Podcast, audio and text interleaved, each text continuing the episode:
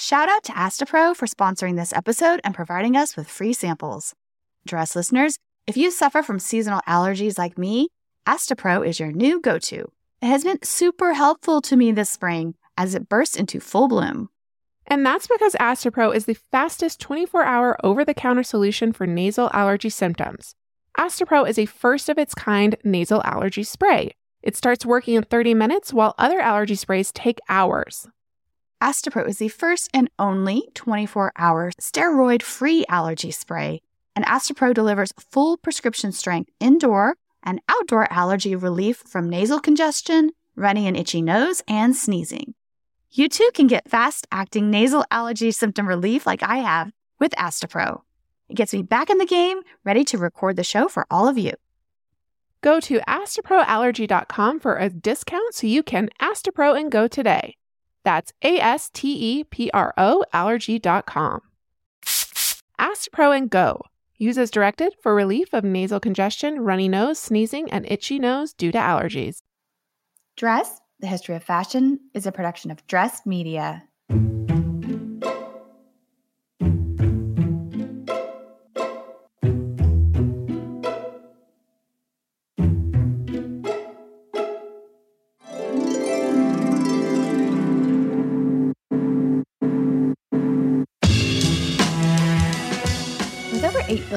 People in the world, we all have one thing in common. Every day, we all get dressed. Welcome to Dressed, the history of fashion, a podcast where we explore the who, what, when of why we wear. We are fashion historians and your hosts, Cassidy Zachary and April Callahan. Dress listeners, welcome to part two of our Paris recap because we could not contain everything that we did while we were there in one episode. I know. And I don't even know if we're going to be able to get to everything we did in this episode. We did so many things. We mentioned it on Tuesday, but we had two back-to-back tours and they were not the same right so Right. uh, they had many similar components but we also each of them also had components that the other tour didn't have and so we went ahead and just divided these two episodes thematically so we can kind of share with you the range of possibility should you choose to do your own paris fashion history tour or should you choose to join us in the future Yes, because we'll definitely be running them in Paris again. Maybe not necessarily in summer next year. And that is a little hot the Olympics are going to be in Paris in 2024. So uh, don't want to overlap with that. But uh, Cass and I have been banding about the possibility of doing it in the fall when the weather Yes. is lovely, lovely, lovely and post Olympics. So, um, well, many of the things that we did on this tour were specific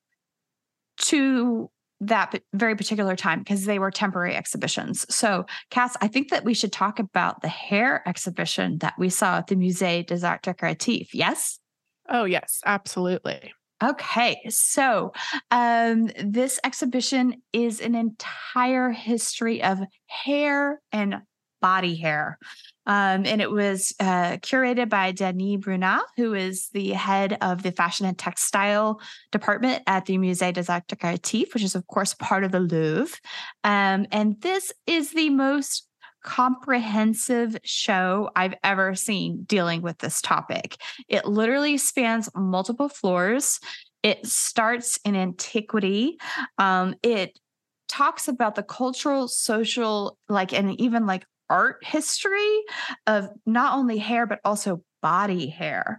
Um and and it kind of really emphasizes how we deal with our hair is a cultural construction right? And it varies over time.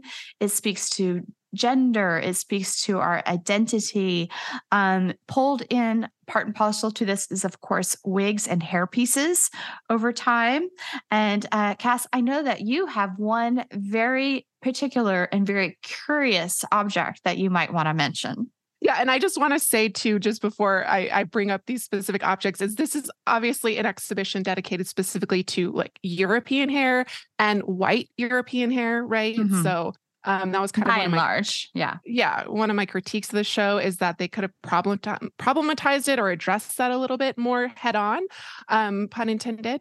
Um, but uh, yeah, it was an incredibly cons- comprehensive show um, dedicated to that specific topic. Um, and when I mean, there's so many crazy pieces in this show. I mean, it's huge. It was huge.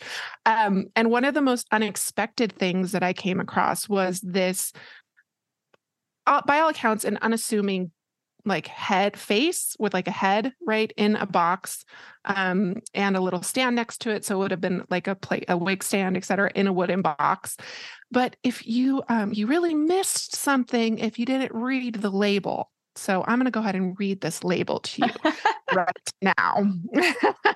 so good. It's so good.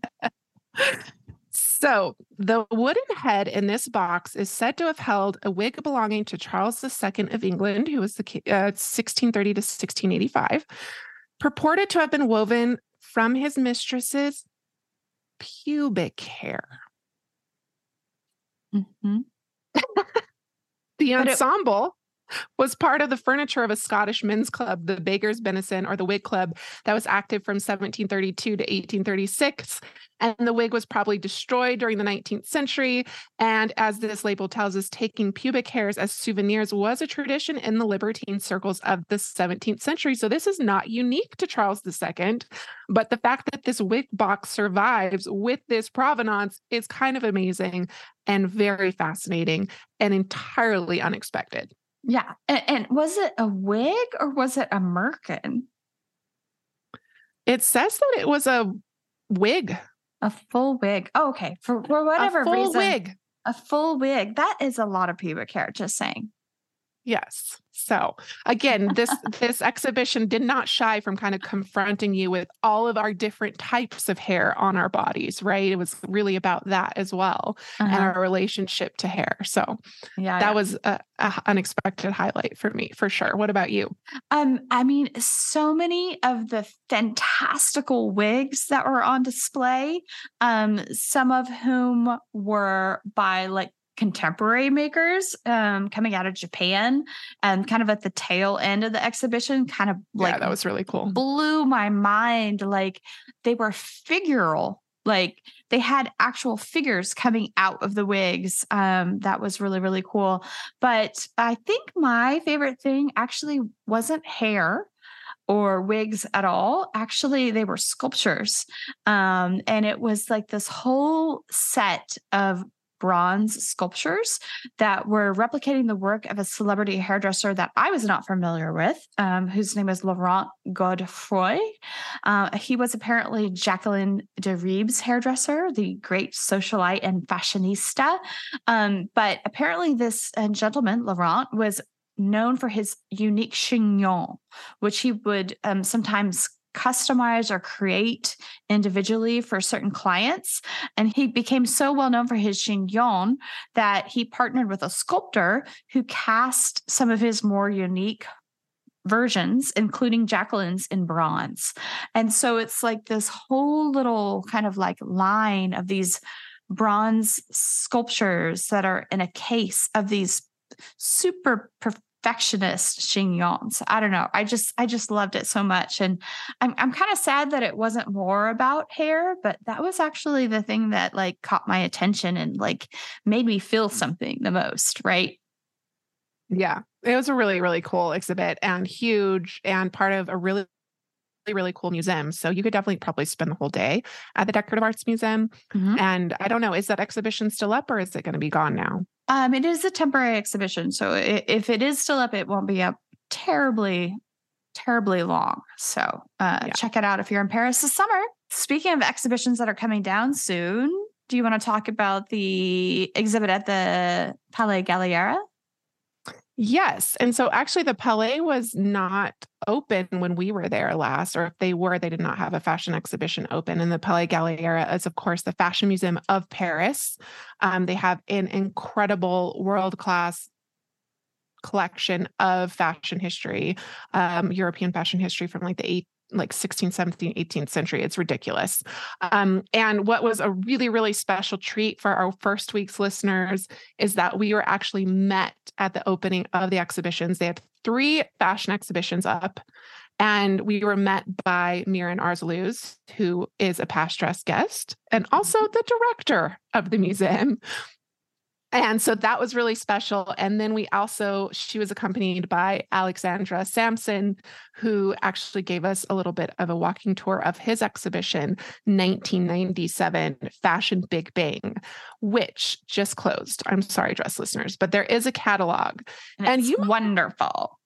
Yeah. It's, and as was this exhibition. And I think you you might join me in saying like at first when I first heard about it, I'm like, what could an exhibition be on one year, right? Like, what mm-hmm. could it mm-hmm. possibly be? And like, this is gonna. And I also thought, oh, it's gonna be a small exhibition, like one of those like one room exhibitions or whatnot.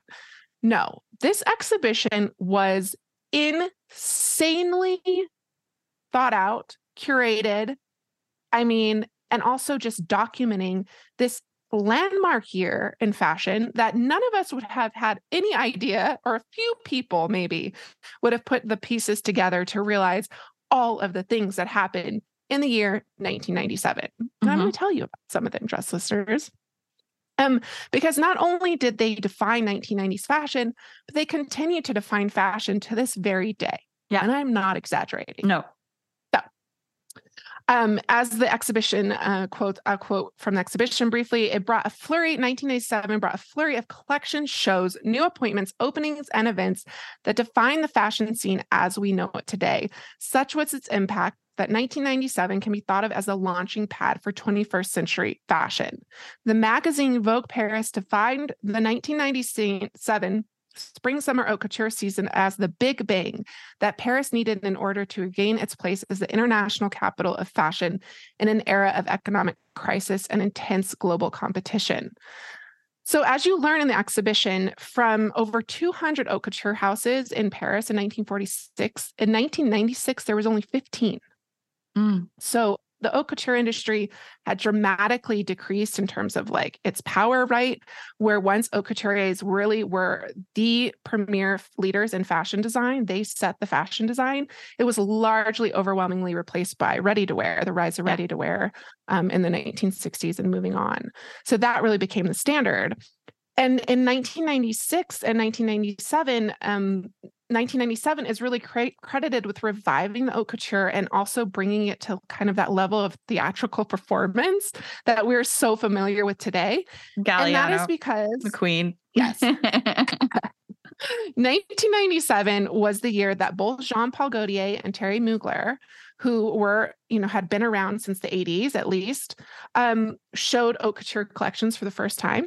In 1997, Mugler's famous insect people mm-hmm. on display in this exhibition, as were Jean Paul Gaultier's costume designs for the fifth element, which April, I think you and I were just like, oh my God. Yeah. That was and, really cool. That was really cool. And Alexandre, we went to lunch with him. He told us like how hard those were to track down. yeah. Because that movie came out that year. And of course, Jean Paul Gaultier designed the costumes. But, anyways, so not only did Thierry Mugler and Jean Paul Gaultier show their first haute couture collections, so did, as April just said, Alexander McQueen at Givenchy, and John Galliano at Dior. Mm-hmm. So they were appointed as head, creative directors of those houses in 96, but they did not show their first couture collections till 97. And so I don't need to tell you the seismic impact that they had on 21st century fashion.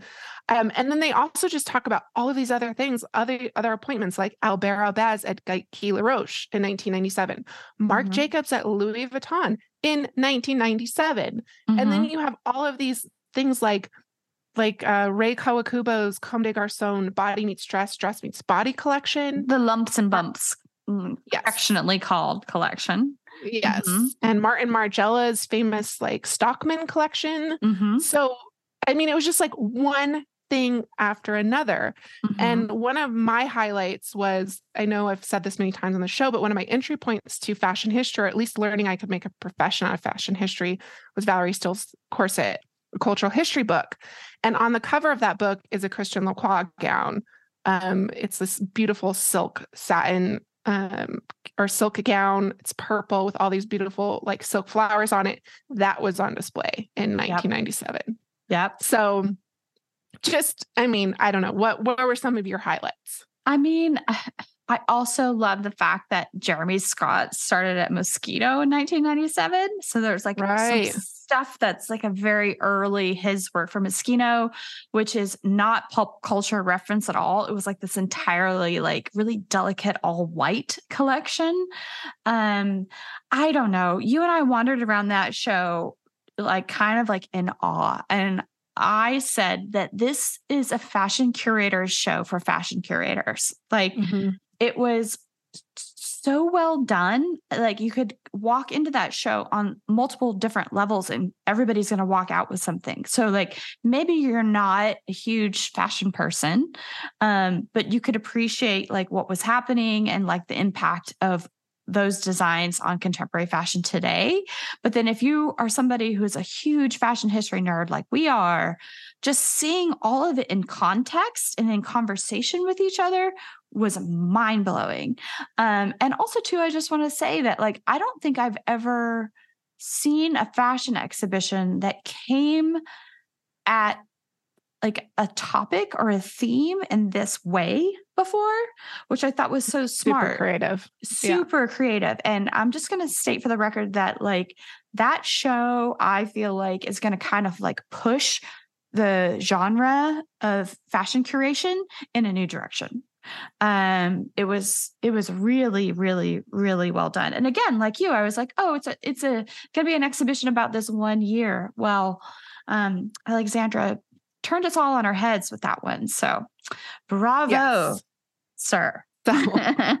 That was a fantastic way to start our time at the Palais Galliera, but that we were not done. No. That's the first exhibition that greets you. And then you go downstairs to an exhibition that April is going to introduce yeah. us to. So there's another exhibition in the permanent gallery spaces there called Mode en mouvement or fashion in motion. Um, and that is going to be on display for quite some time. So it has not ended. It just opened the first day that we were there, and it has more than 200 pieces in the exhibition dating all the way back to the 18th century. Um, and as I already mentioned, that the Olympics are going to be in Paris in 2024. So this exhibition was kind of like curated with that in mind. And the entire exhibition is about how clothes move with us.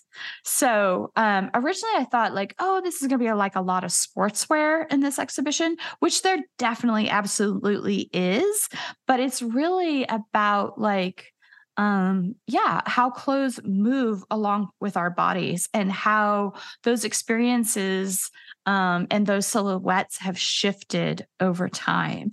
And yeah, I was going to say it's an evolution. Yeah, an evolution. Um, and I just want to say on a, a, completely other note, um, I uh, uh that show starts out with some 18th century pieces, um, including a robe a la française.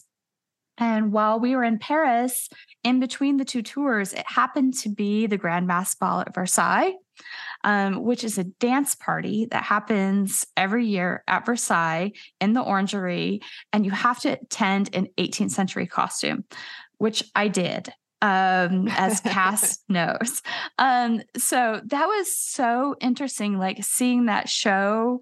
And then, like, also in that same week, experiencing wearing a robe la française um, all night long. Um, it was it was made for me. Obviously, it was not from the 18th century. I was not wearing a museum piece.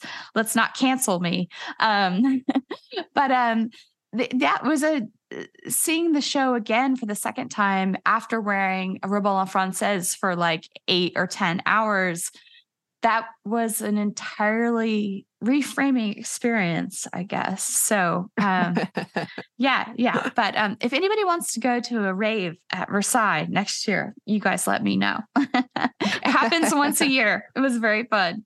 Started at midnight, ended at dawn. yeah. So obviously, starting with the corset, right? Or it was like starting with a corseted waist in the 18th century and then moving into kind of like that brief corset optional period in the early 1800s mm-hmm. um, before going straight back into corsets. So you kind of see this evolution of women's fashion specifically. There was some men's pieces though, I believe as well. Yeah, absolutely. Um, but um, primarily focused on menswear and or on women's wear. I'm sorry. And I mean, I think one of my audible gasp moments in that exhibition um, was the parade dress. yes, was turning the corner in, um, and it was very chronological how it was set up. So I'm moving at, you know, you see some of Poiret's like, um, or not Poiret's, but you hear it mentioned that Poiret has, of course, freed women from the corset or whatnot. And then you turn, and I, I just saw one of the most beautiful Poiret pieces that I've always only ever seen in pictures. And it's this blue empire waist silk uh, chiffon. Uh, it's kind of got like this blue overlay and then these embroidered flowers, like colorful red roses on the top. Uh, and I, of course, hopefully will post a picture for it uh, for you all so you can see it. But it was just one of those rare moments where you come face to face with a garment that you've always loved in person. So that was really, really special. Mm-hmm. Uh, you saw it before I did, and you're like, come here, come here, come here. Like you were very excited. Yeah. yeah. um, yeah. My favorite piece in the whole exhibition was a Schiaparelli piece. No surprise there. Um, but it was a leather jacket that was extremely kind of like tailored slash fitted. It had, you know, really cool buttons um, down the front. Schiap loved to do buttons. She worked with like a lot of like artisanal button makers. Sometimes they were surrealist inspired. Um, but the cool thing about this particular jacket was that it had in the back, it had like a V shaped panel that was knit so so cool. So you could like move in it. Like it was literally the de- definition of like what this entire exhibition was about. Um yeah. So um I know that you got very excited about that piece too when you saw it. Oh yeah, because you didn't notice until you you had to read the label to even realize you were supposed to look at the back. And that was mm-hmm. one of mm-hmm. those moments too where you're like, can you put a mirror there so we can all see it um, better, a little bit better? But it was really, really cool. Yeah. I mean, there was a lot of really special pieces in that exhibition. Um, and again, just very comprehensive and huge because like, they have an incredible collection there. Mm-hmm. Um, 200,000 yeah. pieces approximately. Oh, just a small collection.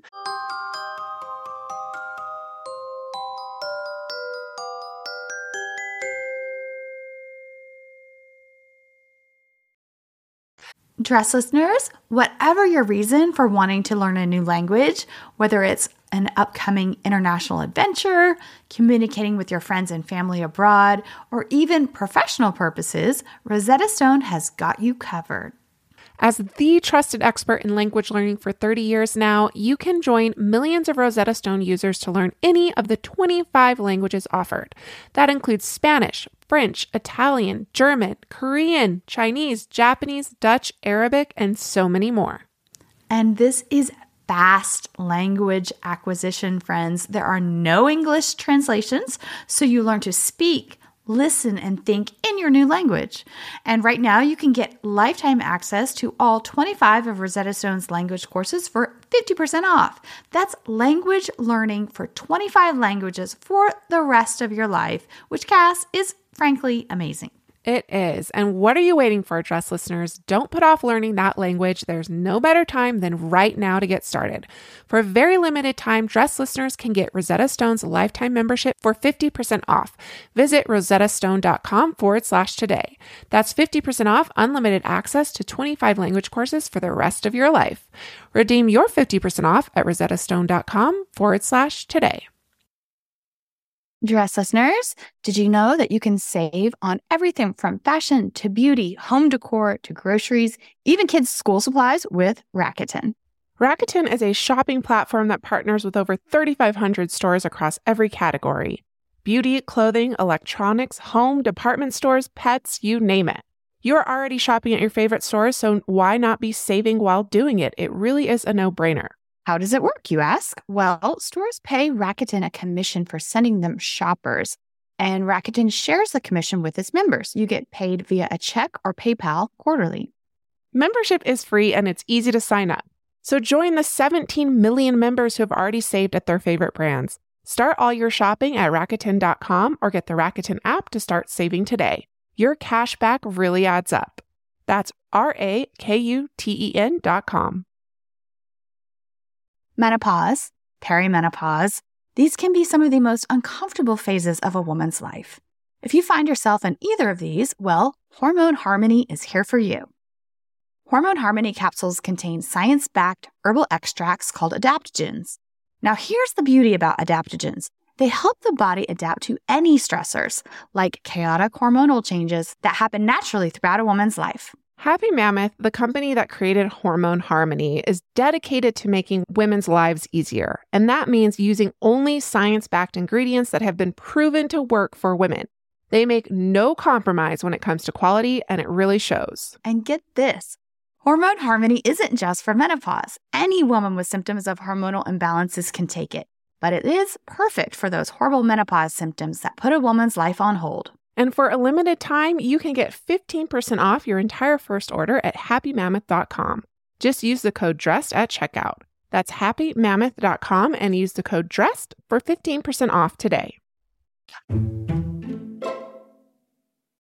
And as you know, April, that was actually not the only Poiret to see that day, Nope. which is one of the other major major surprises of that experience at Palais was they had a third exhibition called Colors of Fashion and Autochromes. And this exhibition is actually up until March of next year, so you'll have a chance to see it.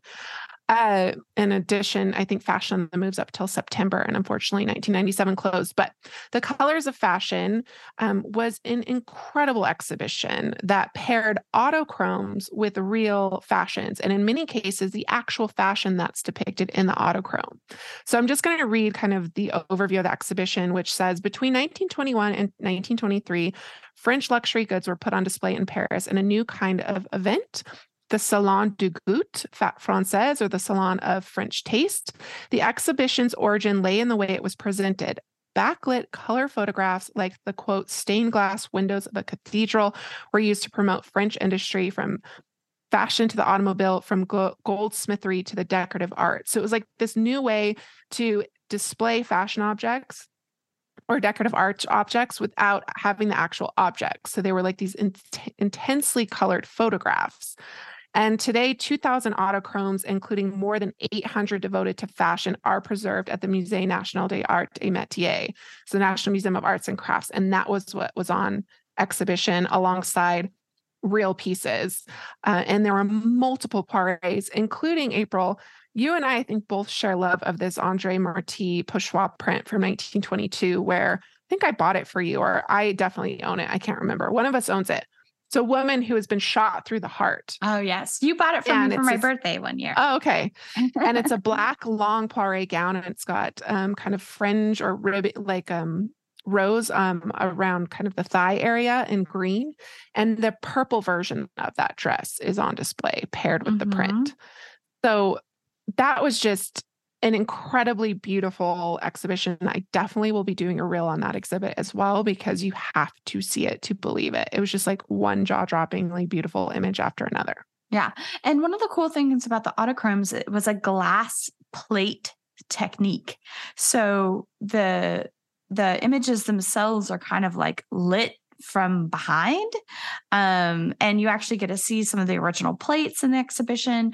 Um and also too this is the 1920s that we're talking about so color photography was not common was not common at all. So the fact that we get to see the colors the color palette of fashion at that era um, is also something that is super supremely special. And the fact that a lot of times the garments that are in the autochromes in the photographs themselves that the, the galliera actually owns that dress is you know astounding. So very Yes. very very cool show. There is an exhibition catalog and thank you to our friend Ms. Miren Arzalluz for um, gifting us catalogs for all of the exhibitions that were up. Uh, we- sincerely appreciate it. So now we can visit those when we're at home as well. Yes, and Alexandre as well for taking us um, into the 1997 exhibition and kind of sharing some of that process with us as well. Uh, it was so so lovely to meet him. Um, and so that kind of rounds out our play time. Um, and on Tuesday's episode, we talk about we talked about how we did guided tours that we ourselves did not lead. So we're briefly going to talk to you about the guided tours that we did lead because we actually have done two past episodes on them, and that includes our two uh, our Versailles episode, we talked to you about kind of the etiquette at Versailles, as well as Marie Antoinette's wardrobe. Those were past dressed episodes because those are actual tours that we give at Versailles mm-hmm. on our mm-hmm. tour. Hands down, highlight of the tour is spending a day at Versailles. We go there, um, we go through kind of the states rooms, and then we all meet for a picnic. And then we kind of give everyone the afternoon off, but we suggest everyone goes to Marie Antoinette's Hamlet and the Petit Trianon, which of course is this space that was kind of created for her by Louis to get away from the palace life. And and actually what was really special this time is that well there was multiple things. For one, we kind of skipped the hustle and bustle of the palace because it's very busy. Mm-hmm. And we went ahead and rented a golf cart with my husband. okay. And the, the, the reason the reason why we skip the hustle and the bustle of the palace is that um, when people join us on the tour, if they have not been to Versailles before, there is a like an audio guided tour that they take first. Yes. Um.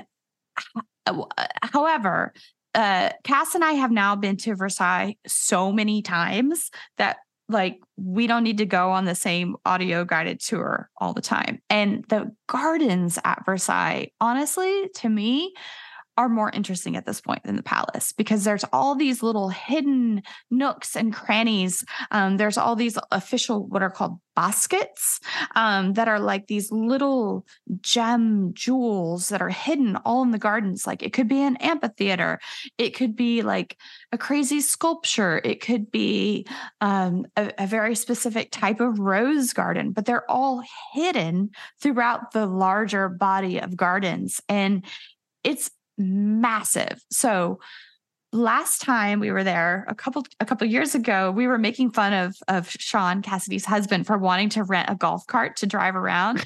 This year we're like no we figured it out. This is what's up Yeah, and it was actually wasn't it raining too, so it was it kind was. of perfect. Yeah, I uh, had Leo and I was breastfeeding, and so I did not unfortunately get to get out much because it was raining, and so I stayed on the golf cart with Leo while you, Haley, and Sean um, went and explored these different gardens. And let's just say I also compared it to the Jurassic Park because these golf carts are like golf carts are on like a line basically where it, they'll stop working if you go out of bounds. Mm-hmm. And there's also this narration, like this historical narration while you're driving. So they talk to you.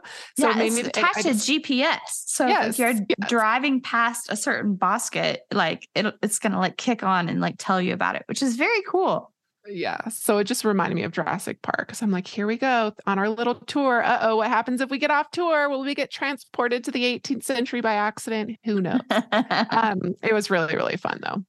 Yeah. That was so a highlight that is my pro tip is, is if you're going to be at Versailles, like, yes, absolutely. If you've never been there, you have to see the palace, but do not skip the gardens. A lot of people do. And I don't think they simply realize like how vast and how really amazing they are. And a lot of them have um, fountains um, and some of them are accompanied by music. It's a whole thing. It's a whole thing. Yeah you kind of need to go to Versailles. Like, I guess if you're spending the entire day there, like Disneyland or something, you just got to pace yourself um, because you can spend like maybe an hour going through the palace uh, and then go and get yourself a golf cart cart for an hour and then drive through all the gardens and then spend the next half of the day back at the Petit Trianon. There's restaurants back there too. Mm-hmm. So you mm-hmm. can get some food, um, some coffee, or even like a glass of wine if you wanted.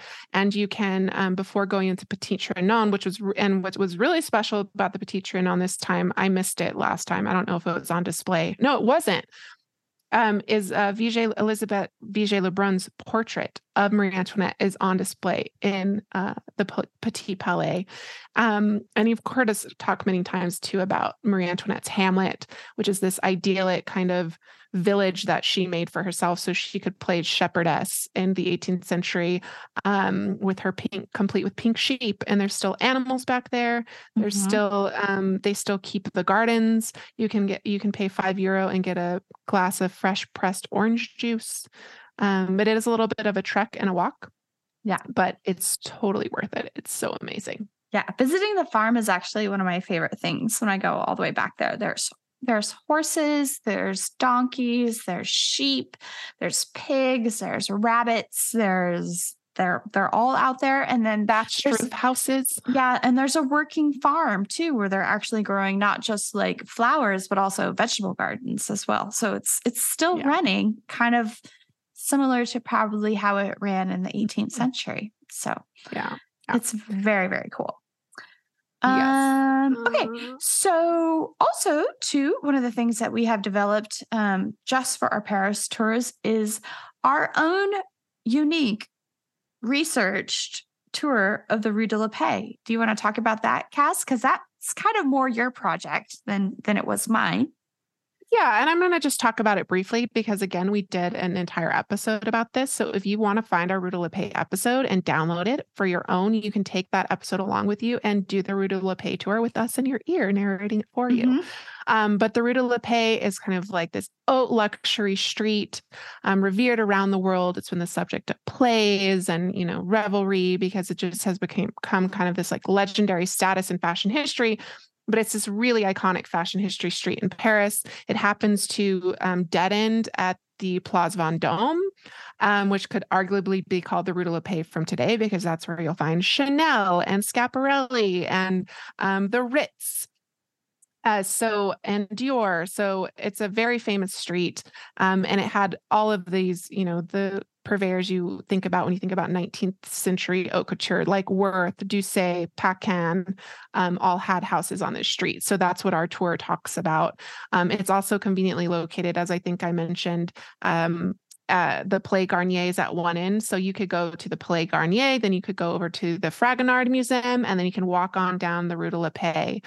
Um, and I think one of the highlights of that tour is that the Schiaparelli, Schiaparelli also had her um, boutique on the Rue de la Paix, her first house, an Atelier's on the Rue de la Paix. And the house continues to um, in uh, the premises when she moved to the Place Vendôme. So you can still see the original Schiaparelli boutique on the Place Vendôme. Yeah. Um, that's still occupied. So um, that's a really, really cool tour. Yay. Um, and we did a new one this year too that we had never done before. Um, some of our regular dress listeners will probably remember that the intersection of war and fashion is one of my special interests. Like, how does fashion react in times of extreme crisis? So, um, we did a tour at the Musée Carnavalet um, about uh, the intersection of fashion during the French Revolution. And the Musée Carnavalet is the museum of the city of Paris. So it is a repository of all this incredible history of the city itself. Um, they actually have an entire section that is devoted to only the French Revolution that is on permanent display. And so within that section, there's so much um, that we were able to talk about because people were actually making things during the French Revolution that were kind of like testimonies to the politics of the era. Um, there were fans. We saw all sorts of jewelry, um, including a pair of guillotine earrings. So the earrings themselves were little guillotines. Um, we saw a whole host of very, very rare garments and other wearables related to Marie Antoinette and her family as well. Quite a bit of hair jewelry containing hair from the royal family. We saw Louis's buckles that were worn on his knee breeches. We actually saw one of Marie Antoinette's undergarments, a chemise. Really, really fascinating things there that that were like you know tangible evidence of the relationship between fashion and um, politics at the time so that one that one Yeah. was very fun And that museum's really cool because it's free. Uh, it's a that's a permanent exhibition, so it's always going to be there, and it is the history of Paris. So you can start kind of at the very beginning. If you have the whole day, you could spend the whole day there. Um, there's also really cool like artwork, and um, for instance, like Proust's room is there, like where Mhm. he wrote His bed chamber um, in search of lost time, and some of his clothing pieces are there. So, dress listeners, I mean, these are just kind of examples, these past two episodes of all of the things that we did in Paris. We hope this inspires you um, on your own Parisian fashion history adventures, or to join us next year sometime in the fall when we plan um, when we plan. Uh, next year's trip.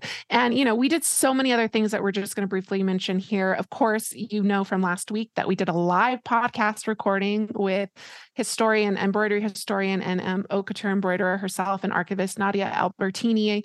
Um, she joined us. And after, actually, after we did that live podcast, we actually did an embroidery workshop with her. Um, and she recreated for us a Rébé embroidery based on um, a Marie Antoinette motif that Rébé had used for Dior. So that was really special um, to have that class with Nadia after doing that live recording with her. So these are kind of some of those like special experiences we hope to provide our listeners um, when you join us in Paris. Yes. And that episode, that live episode, has actually already aired. So you can just tune back to uh, last week's episode and hear that live episode uh, with Nadia. I mean, so many other things. We haven't even mentioned the fact that we went to Drouot, which was an auction house, um, very, very old auction house, very famous auction house that puts on something like 1,300 auctions a year where you can bid on jewelry, watches, fashion, textiles galore. Um, we also had a little bit of a sultry evening at the Crazy Horse, which is, of course, a boîte de nuit or cabaret. Let's just say that um, they they wear very little on stage at the Crazy Horse, and many many prestigious fashion designers um, have designed the Crazy Horse costumes in the past, including Jean Paul Gaultier and Thierry Mugler. Um, of course, the girls on stage were all wearing their Louboutins. And a shout out to Sarah from the trip, who was wearing the same Louboutins to the show that the girls were wearing on stage, which was very, very fun. Um, you know, we also went to the Paris flea market. We did so, so, so much more. So we simply cannot uh, cover it all here today. Yes. And thank you so much to all of uh, the lovely people who joined us on our tour on both weeks. We had so much fun getting to know each and every one of you. I mean, I cannot say enough wonderful things about this experience. And of course, just listeners, thank you to all of you for everyone just like letting us do what we do here on the podcast. It's so special. And we're so grateful to all of you for making this happen for us and for sharing in our love of fashion history with us and allowing us to do a um, two part episode dedicated to that very topic. Um, so again, thank you all so much. And of course, thank you to Laura at Like Minds Travel and Jamie, her sister, who we work with to make these trips possible. So that does it for us today, Dress listeners. May you consider taking Dress Podcast with you on your next fashion history tour of Paris next time you get dressed. Dress listeners, if you are interested in joining us for any of our upcoming trips and tours, you can email us to register your interest. Uh, you can email us at hello at dressedhistory.com. You can also DM us on Instagram, and that is at dress underscore podcast. Yes, and definitely check out our show notes. We'll also link to Like Minds Travel where you can sign up and register your interest for our upcoming New York tour. And we'll also provide links to many of the people and places we talked about today. Thank you, dress listeners. More dress coming your way on Tuesday. Dress, the history of fashion, is a production of Dressed Media.